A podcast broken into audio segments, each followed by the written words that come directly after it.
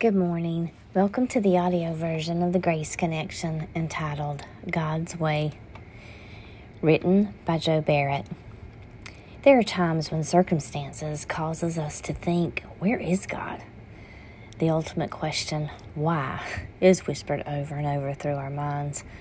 A family in our church lost a dear daughter this past weekend, and it reminded me of when Dawn and I lost our son, Adam.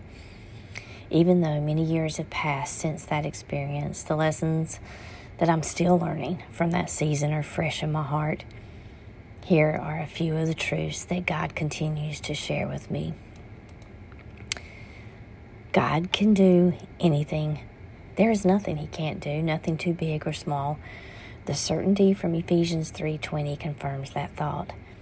Now unto Him that is able to do exceedingly, abundantly above all that we ask or think, according to the power that worketh in us. God loves you and me with a mighty love. Here is a passage that speaks this truth to me. Ephesians two, four through six. But God, who is rich in mercy, for His great love wherewith He loved us, even when we were dead in sins, hath quickened us together with Christ. By grace you were saved, and hath raised us up together, and made us sit together in heavenly places in Christ Jesus. I know this can be confusing when we consider God has all power, and He loves us, and yet He still allows death and sorrow. There has to be more. God's ways are higher than our ways. Isaiah fifty-five, eight, for my thoughts are not your thoughts, neither are your ways my ways, says the Lord. For as the heavens are higher than the earth, so are my ways higher than your ways, and my thoughts than your thoughts. First Corinthians thirteen, twelve says, I'm looking through a glass darkly, and I only know in part. I can't see what God sees. God can see tomorrow. I can't see His whole plan. The next thing, as I'm concerned about time, but God is concerned about eternity.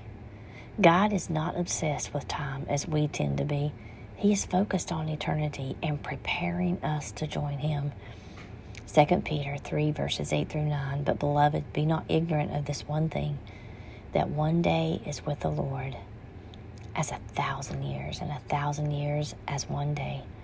The Lord is not slack concerning His promise, as some men count slackness, but is long-suffering toward us, not willing that only sh- sh- any should perish, but that all should come to repentance. God's plans are to bring as many to heaven as will hear and repent. At the end of my search for answers, I found I have an all-powerful, loving, all-knowing, holy God who is at work to bring as many people to heaven as possible. I love this quote from Johnny Erickson Tata. God allows what He hates to accomplish what He loves.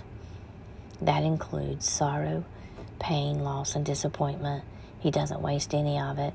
He uses it all to shape us into the image of His Son, all the while working the plan for whosoever will to spend eternity with Him.